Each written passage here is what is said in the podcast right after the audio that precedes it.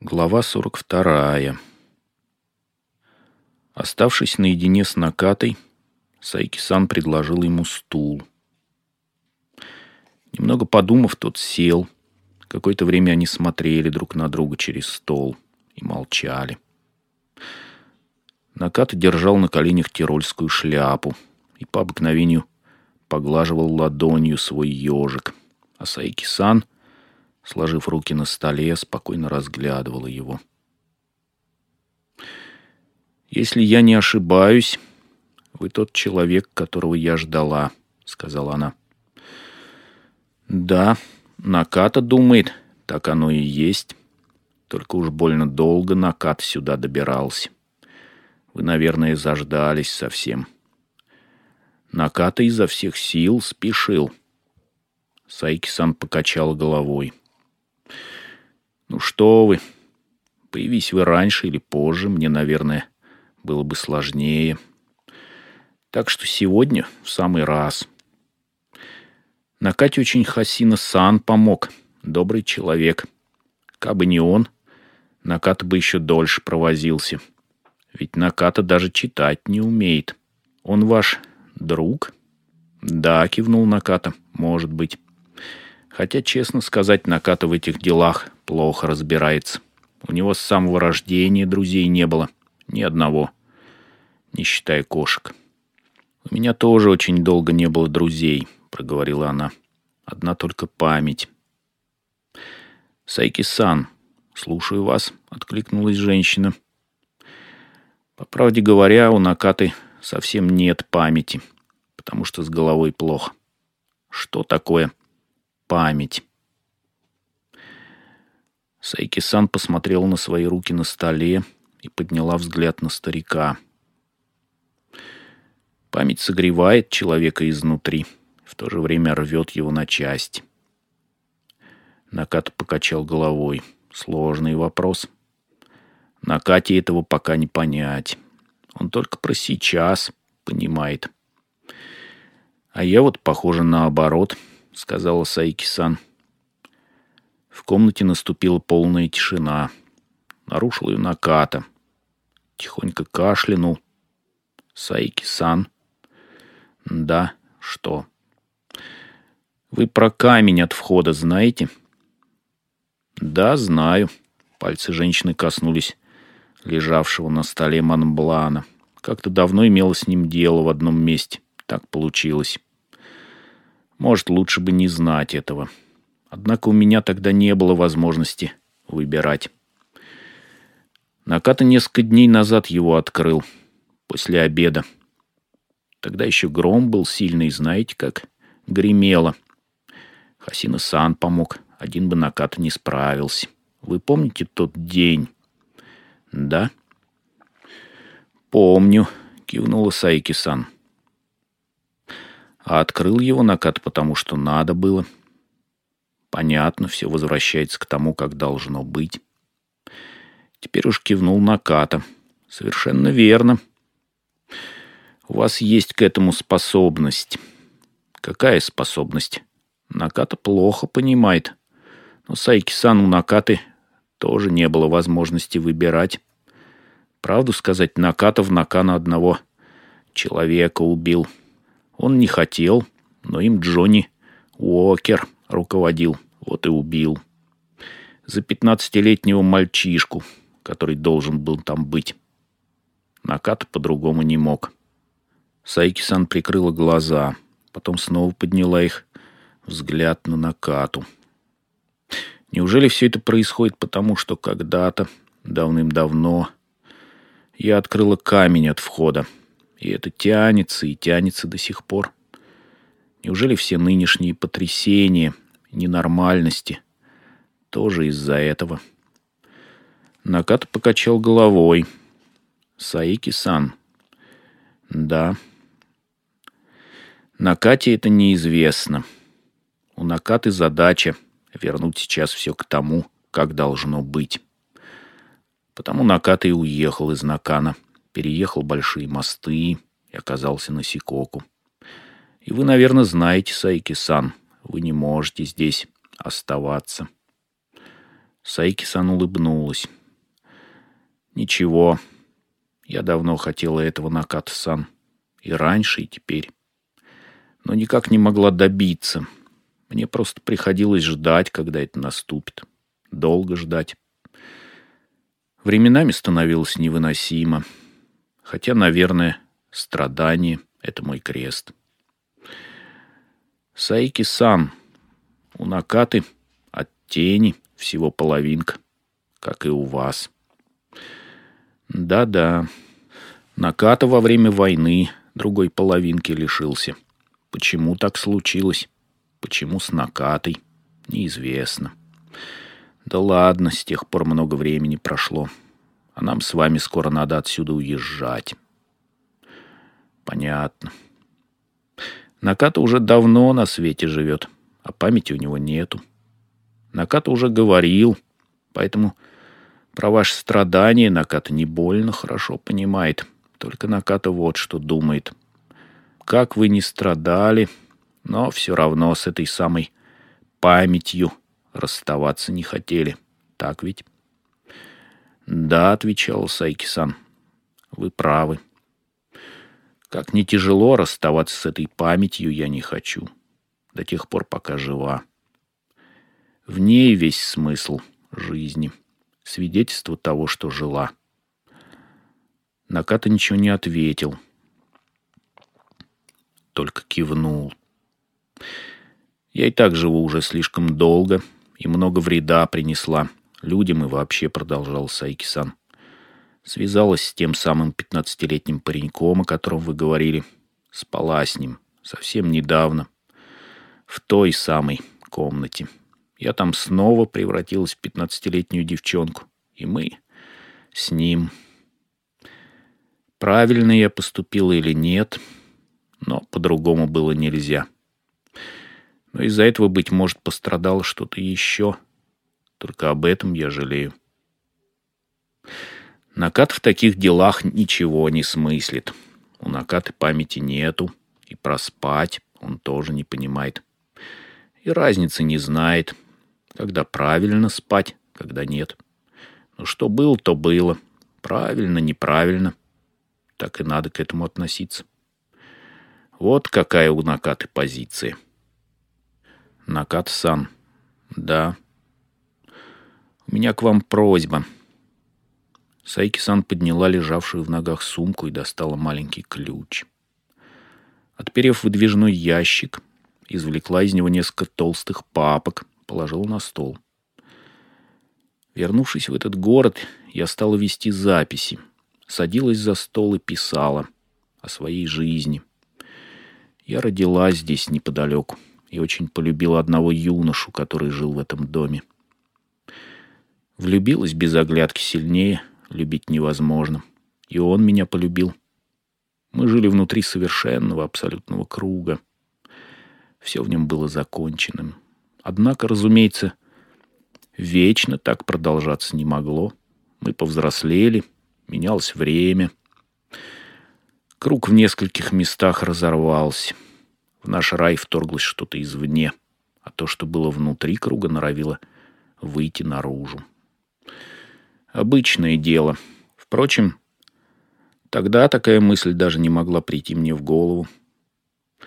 И чтобы как-то помешать этому вторжению, этой утечке, я и открыла камень от входа. Не могу вспомнить, как мне это удалось, но я решилась. Так хотелось не потерять его — не дать внешней силе разрушить наш мир. В то время мне было не понять, чем все обернется. И я дорого поплатилась за это. Она замолчала, взяла со стола авторучку и закрыла глаза. Жизнь для меня кончилась в двадцать лет. А то, что было потом, всего лишь бесконечные воспоминания — Мрачный извилистый коридор, длинный, ведущий в никуда. Но надо было жить дальше, и потянулись дни пустые, ничем не наполненные. За это время я совершила массу ошибок. Нет, честно говоря, мне даже кажется, что я вообще почти все делала не так. Замыкалась в себе и жила в одиночестве, как в заперти, словно на дне глубокого колодца. Проклинала. Ненавидела все, что лежало за этой чертой. Потом отпирала дверь наружу. Делала вид, что живу. Принимала все как есть. Обреталась в этом мире, ничего не чувствуя, не воспринимая. Спала со многими мужчинами. Можно сказать, даже замужем побывала. Но все это не имело смысла. Пролетело в одно мгновение, и следа не осталось. Лишь несколько шрамов от того, на что смотрела свысока, что испортила. Саики-сан опустила руку на три папки, лежавшие стопкой на столе. Все, что было в моей жизни, я подробно записывала вот здесь. Чтобы разобраться, навести порядок в самой себе. Хотелось понять, что я за человек, как прожила жизнь. Упрекать, кроме себя, некого. Нелегкий труд, однако. Саму себя препарировать. А теперь все. Конец моим писаниям. Больше они мне не нужны. Не хочу, чтобы их еще кто-то прочитал. Вдруг кому-нибудь на глаза попадутся. Как бы вреда от них не было. Поэтому мне хотелось бы сжечь эти бумаги. Все. Чтоб следа не осталось. Можно вас об этом попросить, Наката-сан? Кроме вас мне положиться не на кого. Нахальство, конечно, с моей стороны. «Понятно», — сказал Наката. Несколько раз решительно кивнул. «Если вы так хотите, Наката сожжет. Будьте спокойны». «Спасибо. Для вас важно было это писать, да?» — спросил он. «Да, важно. А вот в уже написанном, готовом смысла никакого. А вот Наката не писать, и читать не умеет. И записи делать тоже, как кошка. Накат-сан. Что? У меня такое чувство, что я вас уже давным-давно знаю, продолжала Сайки-сан. Это не вы на той картине. Человек на берегу моря. Стоит в воде в закатных белых брюках. Наката не спеша встал со стула, подошел к столу, за которым сидела Сайки-сан и прикрыл своей жесткой загорелой ладонью ее руку, лежавшую на папках. Постоял, будто внимательно к чему-то прислушивался, заряжая ее теплом, свою ладонь. Сайки-сан. Что? Наката теперь тоже кое-что понимает. Вы о чем? — о том, что такое память. Наката через вашу руку почувствовал. Замечательно, улыбнулась Сейки-сан. Наката долго не убирал ладонь с ее руки. Женщина закрыла глаза и задумалась о том, что прошло. Боли уже не было. Кто-то впитал ее в себя навсегда. Круг опять замкнулся. Она отворяет дверь в дальнюю комнату, и видит два красивых аккорда. Спят на стене, как две ящерицы. Женщина легко поглаживает их, ощущая кончиками пальцев их мирный сон. Дует легкий ветерок, колыша старые занавески. В их шевелении какой-то глубокий смысл, некий знак. На ней длинное голубое платье, которое надевала она когда-то давным-давно. Она делает несколько шагов, и платье ее еле слышно шуршит. За окном берег моря, шум волн, чьи-то голоса. Ветер приносит запах прилива, лето. Вечное лето. В небе плывут маленькие, четко нарисованные белые облака.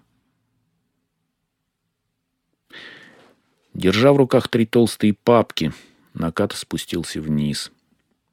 Сидевший за конторкой Асима о чем-то беседовал с посетителем. Увидев на лестнице старика, он изобразил приветливую улыбку. Накат с достоинством поклонился в ответ, и Асима продолжил разговор. Хасина сидел в читальном зале, погрузившись в лежавшую перед ним книгу. «Хасина-сан!» — окликнул его Наката. Парень оторвался от книги и посмотрел на старика. «Что ты долго?» «Ну как, выяснил что-нибудь?» «Да, выяснил. Все выяснил. Так что, если не возражаете, можно потихоньку собираться». «Ага, я готов. Книжку почти добил. Бетховен уже умер. Сейчас про похороны читал. Такие похороны. Очередь выстроилась до самого кладбища. Двадцать пять тысяч человек собрались. В школах объявили выходной. Хасина-сан, ну чего? У Накаты к вам еще одна просьба. Какая? Надо вот это где-нибудь сжечь. Хасинов взглянул на папки в руках Накаты. М -м, многовато. Здесь в округе столько не спалишь. Это надо к какой-нибудь реке ехать. Хасина-сан, ну, может, тогда поищем реку? Вообще-то, мне кажется, опять какая-то Ерунда получается. Это что? Так важно, да? Я имею в виду, здесь где-нибудь нельзя выбросить? Нет, Хасина-сан, это очень важно. Надо сжечь. Развеять по ветру. И чтобы видеть, как все сгорит. Чтобы наверняка.